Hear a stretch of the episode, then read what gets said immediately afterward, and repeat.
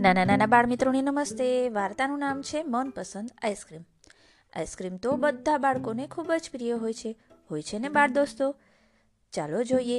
એક છોકરો પોતાને મનપસંદ આઈસ્ક્રીમ અને બીજાને મદદ કરવી. એ બેમાંથી શું પસંદ કરે છે? એકવાર એક નાનો છોકરો એક હોટલમાં ગયો. થોડી વારમાં ત્યાં એક વેઇટર આવ્યો અને પૂછ્યું, તમારે શું જોઈએ છે સાહેબ?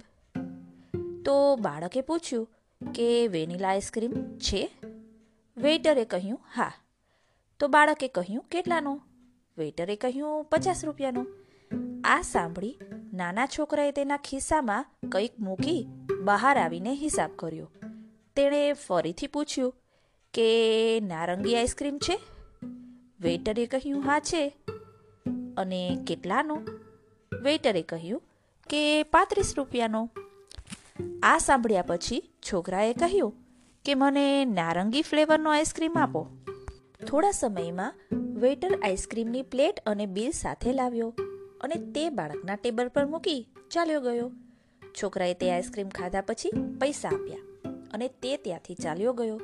જ્યારે વેઇટર પાછો ફર્યો, તે જોઈને સ્તબ્ધ થઈ ગયો કે છોકરાએ તેના ખાયેલી આઈસ્ક્રીમની પ્લેટની બાજુમાં તેના માટે પંદર રૂપિયાની એક ટીપ છોડી હતી. તે છોકરા પાસે પચાસ રૂપિયા હોવા છતાં તેણે તે વેઇટરની મદદ વિશે પહેલાં વિચાર્યું અને તેના આઈસ્ક્રીમ વિશે પછી.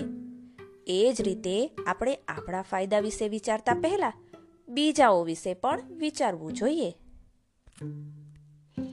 નાના દોસ્તો, એ છોકરાએ મનપસંદ આઈસ્ક્રીમ ખાવાને બદલે બીજાને મદદ કરવાનું વધુ પસંદ કર્યું. આ નાના એવા બાળક પાસેથી મને તો ઘણું બધું શીખવા મળ્યું. ચાલો ફરી મળીએ.